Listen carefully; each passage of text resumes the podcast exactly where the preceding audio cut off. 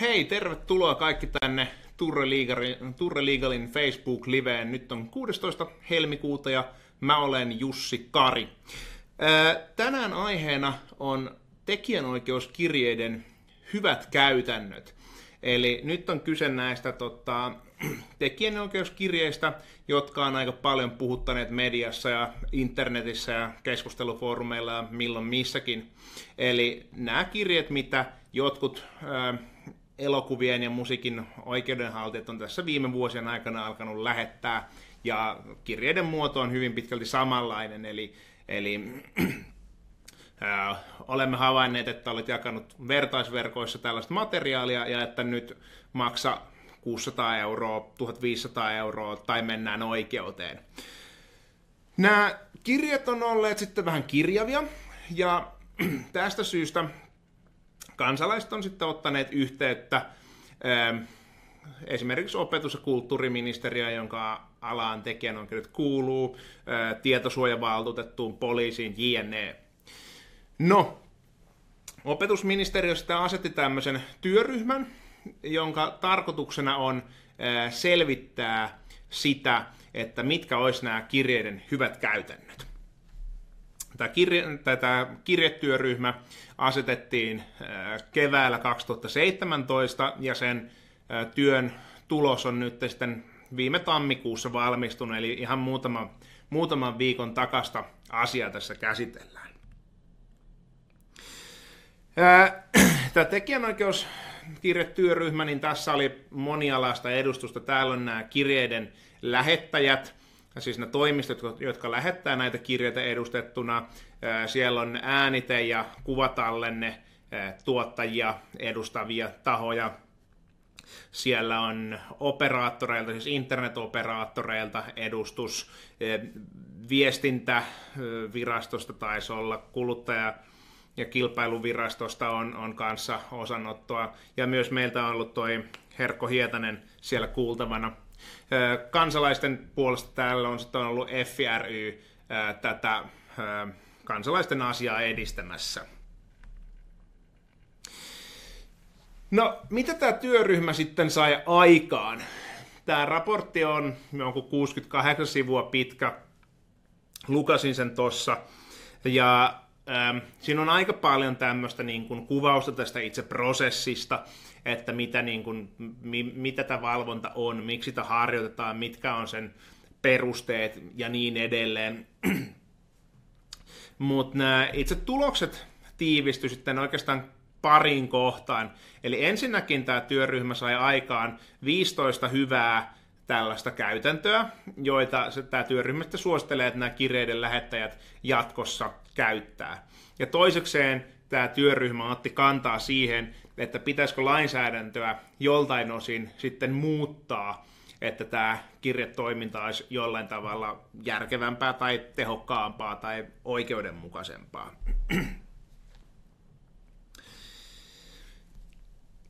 Tämän koko homman taustalla on tämä tekijänoikeuslain 60a-pykälä, joka velvoittaa nämä internetoperaattorit antamaan liittymän haltijan tiedot, jos siitä liittymästä on merkittävissä määrin jaettu tekijänoikeuksilla suojattavaa tai suojattua aineistoa. Ja nämä tiedot pitää antaa sitten tämän teoksen oikeudenhaltijalle tai oikeudenhaltijan edustajalle.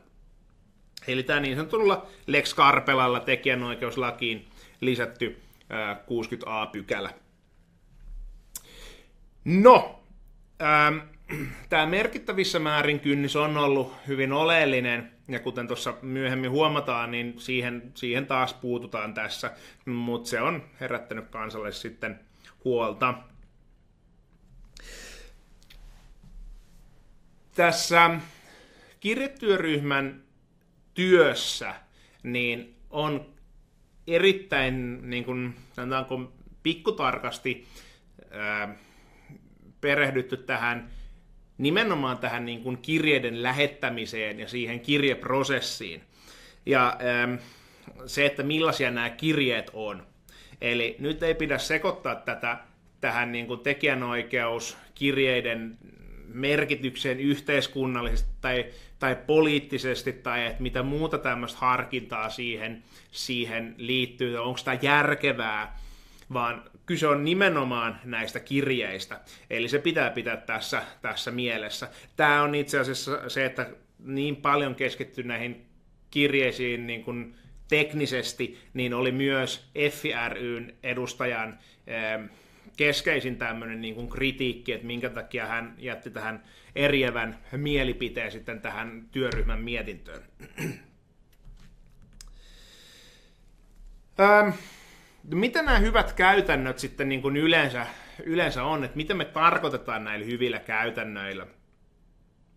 Nämä hyvät käytännöt, että työryhmä tässä toteaa, että nämä on sellaisia, jotka perustuu mm, niin kuin nykyiseen tekijänoikeuslakiin, sen taustalla oleviin hallituksen esityksiin, jne.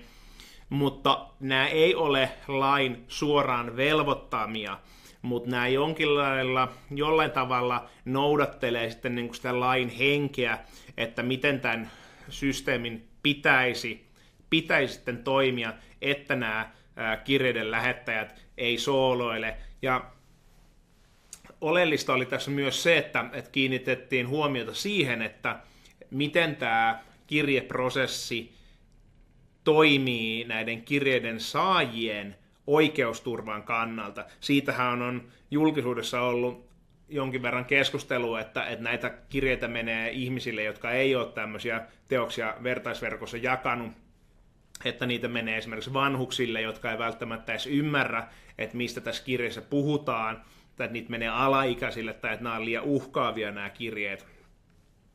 Eli, eli tarkoituksena on saada tämmöisiä suosituksia, joita kirjeiden lähettäjien sitten tulisi noudattaa.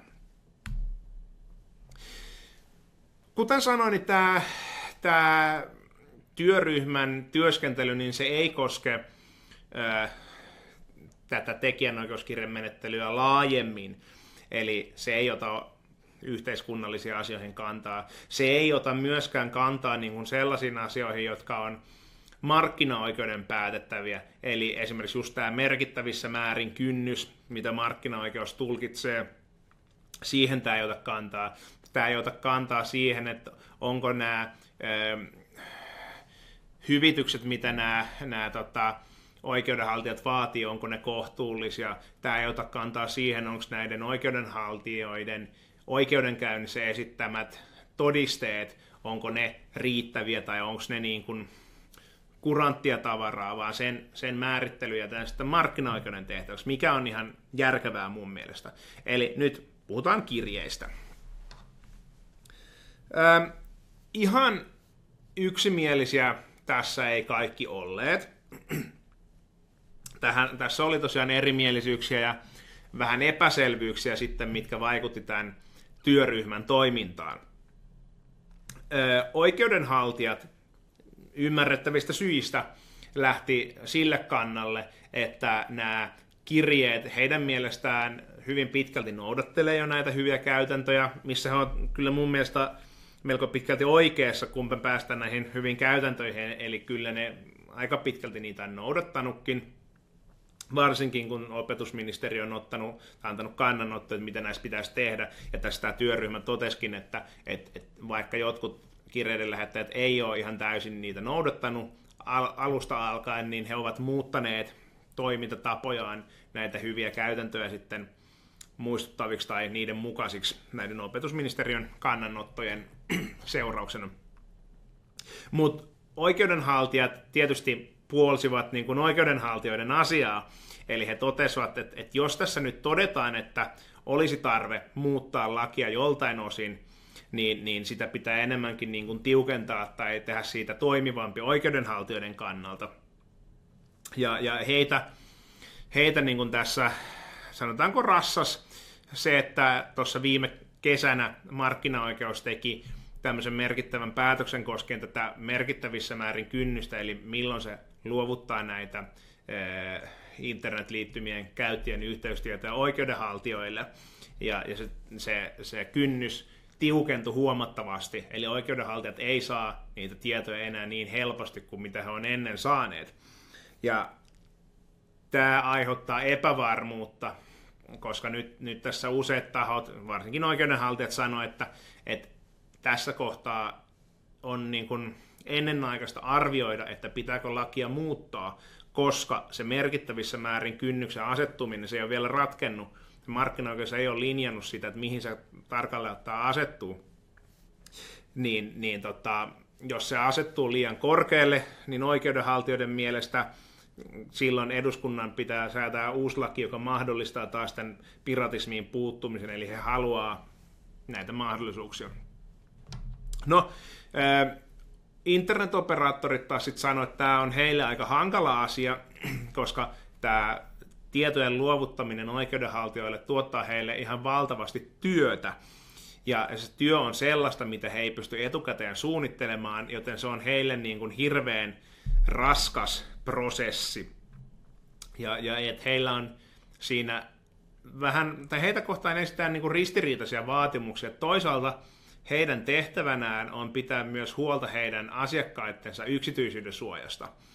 Mutta toisaalta sitten taas tuomioistuin velvoittaa nämä operaattorit eh, luovuttamaan näitä tietoja, eli siinä niin kun vedetään kahteen suuntaan. No, kirjeiden saajia edustava FRY sitten totesi, että tämä kirjemenettely pitäisi lopettaa kokonaan, että tämä ei ole niin kuin heidän mielestään oikeasuhtainen tapa puuttua tämmöiseen piratismiin, että ihan liian helposti tässä murretaan kansalaisten yksityisyyden suoja, viestinnän luottamuksellisuutta, jne. Eli, eli tämä aiheuttaa epävarmuutta. No, sitten tähän ydinasiaan, eli mitä nämä hyvät käytännöt nyt sitten oli, mitä tämä työryhmä, työryhmä suuressa viisaudessaan tässä päätteli, että miten ne voisi olla. Tulostin ne tähän analogiselle medialle, eli kuolleelle puulle, eli paperille. Näitä on tosiaan 15 kappaletta, ja nämä on hyvin teknisiä.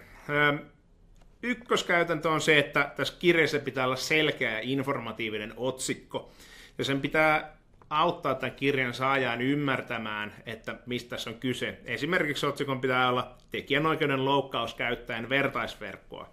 Noin, siinä tuli. Toiseksi tässä kirjassa pitää kertoa selkeästi ja ymmärrettävästi, että mitä tekoa tässä nyt nämä oikeudenhaltijat on selvittämässä ja että mihin lainkohtaan nämä toimenpiteet perustuu. Tässäkin niin kuin tämä, että kyseessä on tekijänoikeuden loukkaus käyttää vertaisverkkoa, niin se niin kuin riittää täyttämään tämän selkeyden. Teko pitää yksilöidä, eli nämä teot on tapahtuneet 15 kesäkuuta 2017 ja, ja kellon aika 19.42 illalla. Ja pitää kertoa myös, että mikä on tämä IP-osoite, mistä tämä epäilty loukkaus on tapahtunut. Tämän kirjan pitää sisältää tiedot siitä, että, että kuka tämän kirjan on lähettänyt, eli yrityksen nimi, sen yhteystiedot, Y-tunnus ja, ja myös pitää kertoa tämä oikeudenhaltija, jonka puolesta tämä kirja on lähetetty. Ja myös tämä vastaanottaja tulee yksilöidä esimerkiksi yksilöivällä viitenumerolla. Tämä on siis käytäntö numero kolme.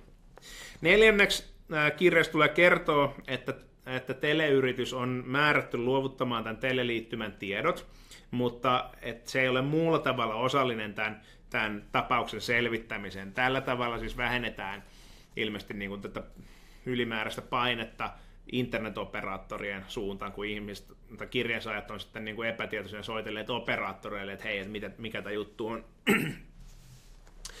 Viidenneksi kaikissa yhteydenotoissa tulee kertoa tämän markkinaoikeuden tietojen luovuttamispäätöksen eh, yksilöintitiedot, eli diarinumeroja, sen antamispäivä tai muu tapa, jolla ihmiset voi sitten niin kuin markkinaoikeudelta kysyä, että, että, että mikä tämä päätös on, että mä haluan nähdä tämän. Itse päätöstä ei kuitenkaan tarvitse tähän kirjeeseen liittää. Kuusi. Tässä kirjassa pitää selventää tämän kirjeen lähettäjän tavoite, eli tämän tekijänoikeusloukkauksen selvittäminen, ja, ja siinä pitää myös kertoa, että tässä on mahdollisuus sopia tämä epäilty loukkaus ilman oikeudenkäyntiä.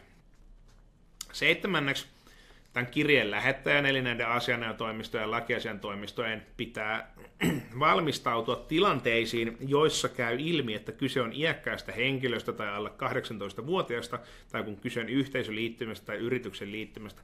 Eli jos on tämmöinen poikkeustilanne, että kirja on mennyt vanhukselle, alaikäiselle, taloyhtiölle tai vaikka yritykselle, niin että miten tämmöisiin tilanteisiin he sitten suhtautuu, että jatkaako he prosessia samalla tavalla vai onko siinä joku muu toimintatapa. ähm,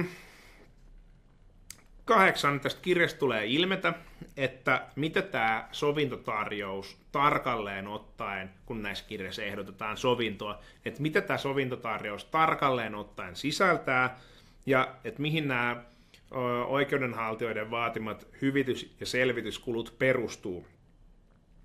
Ja valvontakulujen osalta pitää käydä ilmi, että mitä kaikkea nämä valvontakulut sisältää, että ei vain heitellä, että maksa 600 euroa, vaan pitää kertoa, että tässä on tämä teoskohtainen hyvitys 50 euroa, 100 euroa. Valvontakulut koostuu näistä hakemusmaksuista, juristien työstä, milloin mistäkin.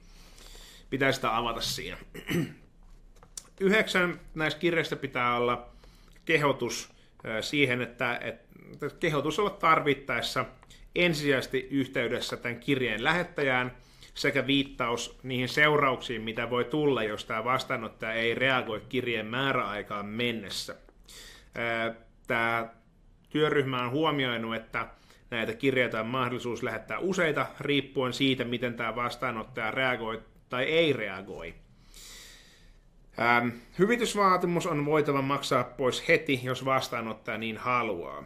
Mikäli vastaamatta jättämisen sisältyy todellinen riski oikeudenkäynnistä, on se mainittava kirjeessä. Tämä on yksi semmoinen, mitä netissä, kun mä oon näitä keskusteluja lukenut, niin ihmiset on vaatinut, eli ne haluaa saada tietää, että, että haastetaanko mut oikeasti oikeuteen, jos mä en maksa. Tämä on ehkä vähän, mä sanoisin, että tämä on ehkä vähän turha kohta tässä hyvien käytäntöjen listassa, koska se mahdollisuus näillä oikeudenhaltijoilla on aina niin kuin periaatteessa viedä tämä juttu oikeuteen. Se vaan, että ei nämä oikeudenhaltijat juurikaan ole näitä oikeuteen sitten vienyt. Et, et, kuten tämä työryhmäkin toteaa, niin näitä kirjoita on lähetetty kymmeniä tuhansia, mutta mut meidän tietojen mukaan oikeuteen on haastettu ehkä pari kolmekymmentä ihmistä. Eli ei siinä nyt prosentuaalisesti hirveän iso mahdollisuus oikeuteen joutumista ole. Mutta jokaisessa kirjeessä on kuitenkin teoriassa näillä oikeudenhaltijoilla mahdollisuus viedä tämä oikeuteen. Eli ei heidän tarvitse ilmoittaa, että me ei tulla viemään tätä oikeuteen, koska se mahdollisuus heillä periaatteessa kuitenkin on. Eli vähän, vähän kiikun kaakun toi kohta. Mutta näinpä kuitenkin työryhmä on suuressa viisaudessaan ilmoittanut, että mikäpä minä olen sitä tuomitsemaan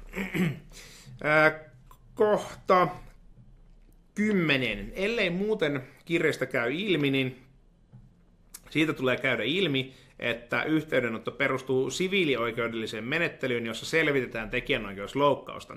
Liittymään haltijaa pyydetään auttamaan asian selvittämisessä. Selvennetään, että saamansa selvityksen perusteella oikeudenhaltija päättää, mihin toimenpiteisiin se asiassa ryhtyy. Eli ilmeisesti tässä on nyt ideana se, että ihmisille ei saa jäädä epätietoisuutta siitä, että epäilläänkö heitä niin kuin rikoksesta. Eli kun voi olla siviiliprosessi tai rikosprosessi, niin rikosprosessi on lähtökohtaisesti aina vakavampi juttu, tässä pitää kertoa, että tämä on siviilioikeudellinen juttu, eikä ole mikään rikosepäily. 11. Kirjasta tulee välttää harhaanjohtavien ilmaisujen käyttöä. Tämä on kanssa vähän mun mielestä hähmänen kohta tässä, tässä tota, kirjetyöryhmän suosituksissa. Tässä todetaan näin, että työryhmä suosittelee, että esimerkiksi henkilön, jonka nimissä tietty IP-osoite on loukkauksen ajankohtajana loukkauksen ajankohtana ollut teleliittymän haltija katsotaan olevan ensisijaisessa vastuussa loukkauksen selvittämisestä eikä liittymän haltijana ensisijaisesti loukkauksesta epäilty. No joo, tämä on, mä ymmärrän tämän, että jos ideana on se, että ihmille kerrotaan, että he, heillä on jonkinlainen niin kuin, moraalinen velvollisuus auttaa tämän jutun selvittämisessä – Mutta kun ihmisillä ei ole mitään tämmöistä velvollisuutta olla näihin kirjeiden lähettäjien minkäänlaisessa yhteydessä, minkä tämä työryhmäkin yhdessä kohtaa ohimennen mainitsee, että ei ole velvollisuutta vastata siihen kirjeeseen, niin nyt jos sitten kuitenkin kerrotaan, että, että heillä on on ensisijainen vastuu loukkauksen selvittämisestä, niin tämähän on niin kuin harhaanjohtavaa, koska ei ole mitään tämmöistä niin kuin vastuuta selvittää näitä loukkauksia yhtään kenellekään. Eli mun mielestä ensisijaisesti loukkauksesta epäilty on kyllä niin kuin huomattavasti tarkempi ja siinä mielessä korrektiimpi termi, mutta ehkä tämä nyt on taas sitä, että, että juristien kielenkäyttö ja, ja, ja maalikoiden kielenkäyttö eroaa toisistaan, ja ihmiset sitten ilmeisesti on kokeneet tämän epäilty sanan käytön jollain tavalla niin kuin syyllistävänä, että nyt, nyt ollaan sillä rikosprosessin puolella. Että mitäpä siihen nyt sitten sanoo. On tämä edelleen mun mielestä vähän harhaanjohtava. Mutta tämmöinen on työryhmän päätös. No, ähm, sitten tässä on vielä, vielä tota pari kohtaa, eli, tai neljä kohtaa, eli kohta 12. Kirjassa tulee viitata opetus- ja kulttuuriministeriön sivuun, jossa on lisätietoa suosituksista ja jossa on tietoa tästä menettelystä. Eli opetus- ja kulttuuriministeriöllä on nykyään tämmöinen sivu, jossa he kertoo tästä kirjetoiminnasta ja että mitä, mikä siinä on kyse, mistä siinä on kyse, mitä kirjeen saajalta odotetaan ja minkä takia tämmöisiä kirjeitä tulee mihin tämä perustuu jne. Eli annetaan tämmöinen niin kuin, ähm, puolueeton tietolähde sille, että mistä on kyse. Ihmiset on kokeneet, että he on jääneet aika yksin näiden kirjeiden kanssa, että kukaan ei, kukaan ei auta, kun oikeusaputoimistotkaan ei näissä välttämättä osaa auttaa, eikä ole mitään viranomaistahoa, kun, kun poliisi taas on todennut vähän vaihtelevasti. Jotkut on sanonut, että heittäkää vaan roski, että nämä on ihan huijausjuttuja. Jotkut sanonut, että näillä ei ole mitään väliä. Ja toisaalta poliisi on myös sanonut, että nämä on yksityisoikeudellisia riita-asioita ja että he ei ota niin kuin tällaiseen kantaa, koska ei ole kyse rikoksesta. Mutta pitää siis olla, olla viittaus tämä opetusministeriön sivu, jos saa nyt sitä tietoa sitten. 13 pitää olla tämän IP-osoitteen yksilöivä aikaleima aina Suomen ajassa ja aina kun saatavilla myös UTC-ajassa tai mahdollisesti näytöstä ilmenevässä muussa ajassa. Eli tämä on nyt sitten siihen, että et, et saadaan se niin kuin oikea ajankohta siihen, kun ihmiset joskus on silleen, että jaa, no mä ollut töissä tolloin, niin ei voi olla, ei voi olla minun teosta kyse, mutta jos siinä on ollut aika, aika tota, vyöhykeero, niin se on saattanut aiheuttaa tähän sitten niin kuin epäselvyyttä, eli pitää antaa myös Suomen ajassa se tieto. Kohta 14. IP-osoitteiden tekninen yhtenäisyys huomioitava kaikissa vaiheissa. Hakemusvaihe, markkinoikeuden tuomiovaihe ja teleyrityksille toimitettava tietopyyntölista. Tämä aiheuttaa mulla vähän tämmöistä päänrapsutusta. Mä en ihan ole varma, mitä täällä on haettu. Ilmeisesti tässä nyt vaan tarkoitetaan sitä, että kun näitä IP-osoitteita yksilöidään, niin jokaisessa tämän prosessin vaiheessa se pitää yksilöidä samalla tavalla, että siellä on sama IP ja samat nämä aikaleimat, jotta jos ihminen alkaa selvittää sitä, niin hänelle ei tule epäselvyyttä, kun hän saa sen kirjeen, jossa on ilmoitettu IP ja tietty aikaleima. Sitten hän hankkii sen ö, tuomioistuimen päätöksen käsinsä, ja siinä on sama IP mutta eri kellonaika näistä aikavyöhykkeistä johtuen, niin ilmeisesti tähän, tähän se viittaa. Ja viimeinen kohta, eli kaikki osapuolet pyrkivät vähentämään menettelyn viiveitä niin, että asiat saadaan selvitettyä mahdollisimman nopeasti. No tähän on aika helppo yhtyä, eli äh, näissä yleiskeskusteluissa on, on sitä käyty läpi, että, että viivyttääkö nämä oikeudenhaltijat näiden kirjeiden lähettämistä, jotta he saisivat mahdollisimman paljon loukkauksia niihin sisällytettyä, tai, tai että et, et viivytteleekö ne kirjeiden lähettämistä niin, että et, ähm, ihmisten muistikuvat tapahtumista hapertuu, että ihmiset ei pysty enää hankkimaan vastanäyttöä näistä jutuista, kun operaattorit tuhoaa näitä, näitä tota, välitystietoja JNE, niin mä en usko, että kenelläkään on tästä ollut kyse, vaan tässä on se, että, että näissä vaan menee aika kauan, kun hakemuksia, ensin tähän teknistä valvontaa viikoista kuukausiin, sitten vähän tekninen valvontapalvelun tarjoaja lähettää tiedot asianajajalle, asianajaja tekee hakemuksen oikeudelle, siinä menee pari päivää sen hakemuksen tekemisessä, sitten oikeus käsittelee sitä, ja nämä on niin kuin vaihdellut hyvin paljon, että tämä työryhmä myös totesi, että, että, että nopeimmillaan tämä luovutuspäätös on tullut parissa päivässä, mutta välillä on voinut mennä puoli, puoli vuottakin. Eli puhutaan kuukausista, niin totta kai se hidastaa sitä. Sitten menee taas aikaa, että teleyritys luovuttaa nämä tiedot muutamia päiviä, ehkä viikkoja, ja sen jälkeen juristit sitten lähettelee kirjeitä.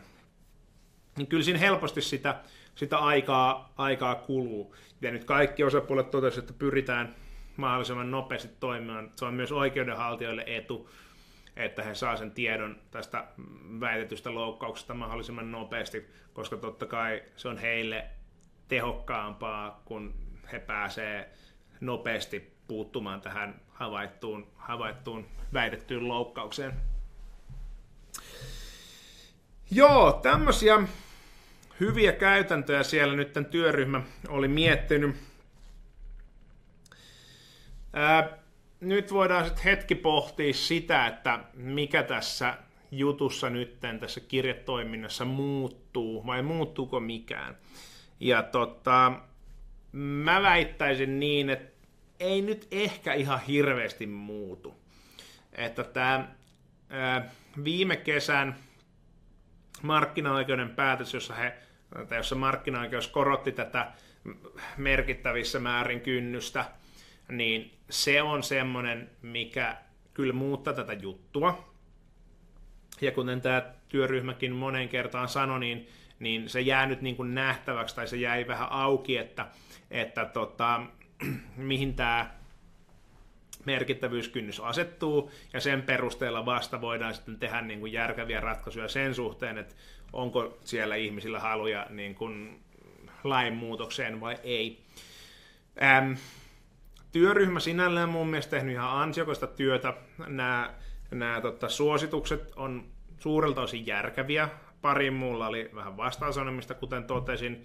Eli onko ne termit nyt sitten niin, niin yksi, tai yksiselitteisiä, tai vältetäänkö nyt se johtavuus näet ensisijaisesti loukkauksesta epäilty vai vastuussa loukkauksen selvittämisestä. Öö, oikeudenkäynnin todellinen riski, kuten sanoin, kiikuti kaakuti siinä kohtaa. Et, et, Tämä työryhmän työ on mun mielestä nyt niin kuin sanotaanko puolisen vuotta myöhässä, pari vuotta myöhässä, että taisi ollut tosi tervetullut pari vuotta sitten, kun näitä alkoi tulla, että nyt kun tämä markkinaoikeuden linjanmuutos on tavallaan muuttanut tilannetta ratkaisevasti, niin saa nähdä, että onko näistä, näistä suosituksista enää mitään hyötyä. No, tietysti kirjeitä lähetellään yhä, siellä oikeudenhaltijat vissiin, heillä, heillä on vielä jonkin verran näitä IP-osoitteita jäljellä, niin nämä kirjeet, mitä he sitten lähettää, niin on näiden käytäntöjen mukaisia. Mutta se isoin virta näistä kirjeistä on tällä hetkellä tyrehtynyt, ja markkinaoikeuden päätettäväksi sitten jää, että mitä niin kuin tulee tapahtumaan just tämän merkittävyyskynnyksen myötä.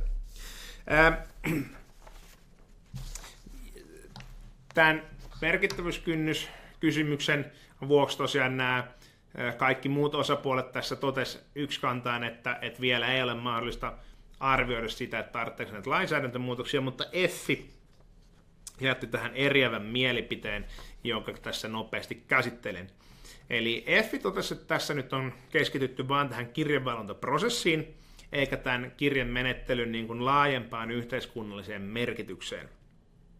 Ja EFin mielestä, jos tätä kirjanmenettelyä katsotaan yhtään laajemmin, niin se pitäisi lopettaa ja, ja tämä kirjanvalvonta ja tekijänoikeuslain 60a-pykälä, mikä mahdollistaa näiden yhteistietojen luovuttamisen, niin se pitäisi kokonaan sitten kumota. EFI vetoaa piratismitutkimuksiin, joiden mukaan piratismi ei vähennä luovien alojen voittoja niin, että se uhkaisi näitä aloja. Laillisten palveluiden kehittäminen sen sijaan vähentää piratismia, mutta piratismia harjoittavat kuluttavat luovia sisältöjä myös monin laillisin tavoin, joten piratismi ei korvaa laillisia kanavia, vaan täydentää niitä. Effi toteaa, että tutkimusnäyttö ei tue tämmöistä kirjanvalvontaa ja että kaikki alat ei koe sitä merkityksellisiksi, joten ei voida sanoa, että se olisi niin kuin yksi kantaan todella tärkeää. Esimerkiksi pelialahan ei käytä tämmöistä kirjanmenettelyä lainkaan. Effi toteaa, että on aivan massiivinen loukkaus yksityishenkilöiden, tätä massiivista puuttumista yksityishenkilöiden toimintaan ja, ja, ja seuraamusjärjestelmän kohtuuton, että tämä loukkaa ihmisten yksityisyyttä. Effi toteaa, että tämä valvonta hyödyttää ainoastaan tätä valvontaa toteuttavia asianajotoimistoja, lakiasian toimistoja, eikä ketään muuta. Sovintoehdot on kohtuuttomia, ottaen huomioon, että nämä jutut on hyvin vähäpätösiä, mutta kuitenkin näiden vähäpätösten loukkausten vuoksi ollaan valmiita murtamaan yksityisyyden suoja. Ja Effi toteaa, että et, et he eivät niin kuin usko, että tämä markkinaoikeuden merkittävissä määrin kynnys tuomio millään tavalla muuttaisi sitä kirjeiden lähettämistä, sen määrää, ja että sen takia tämä tekijänoikeuslain 60a-pykälä pitäisi kumota. No, mä en tiedä missä kohtaa F on tämän eriävän mielipiteensä jättänyt, koska vaikka mä ymmärrän nämä Fin muut pointit, niin tämä väite siitä, että markkinaoikeuden tuomio ei olisi muuttanut tilannetta, niin se on vaan niin kuin mun mielestä faktisesti väärä näkemys, koska se on jo muuttanut sitä tuomiota. Se on ihan totta, että me ollaan tällaisessa välitilassa, ja että, että se, että minkälaiseksi se uusi todellisuus sitten muodostuu, niin se ratkee vasta sitten näiden markkinaoikeuden ratkaisuiden myötä. Mutta semmoista on, eli, eli me ei pitänyt vain jäädä odottelemaan sitten sitä, että, että miten markkinaoikeus soveltaa lakia, minkälaiseksi tämä merkittävyyskynnys muodostuu. Ja sitten kun tiedetään se merkittävyyskynnys, niin oikeudenhaltijat varmaan alkaa taas kasaamaan niin kuin sellaista näyttöä, joka sitten voi ylittää tämän merkittävyyskynnyksen. Ja siinä mielessä mun täytyy yhtyä näiden muiden lausunnonantajien tai työryhmän jäsenten kantaan. Eli tällä hetkellä on vielä niin kuin melko ennenaikaista ottaa kantaa siihen, että pitäisikö lakia jollain tavalla muuttaa, koska se tilanne ei ole selvillä ja se selviää vasta markkinaoikeuden käytäntöjen ja päätösten myötä. Eli semmoset, sellaiset oli tota, tekijänoikeuskirjetyöryhmän hyvät käytännöt.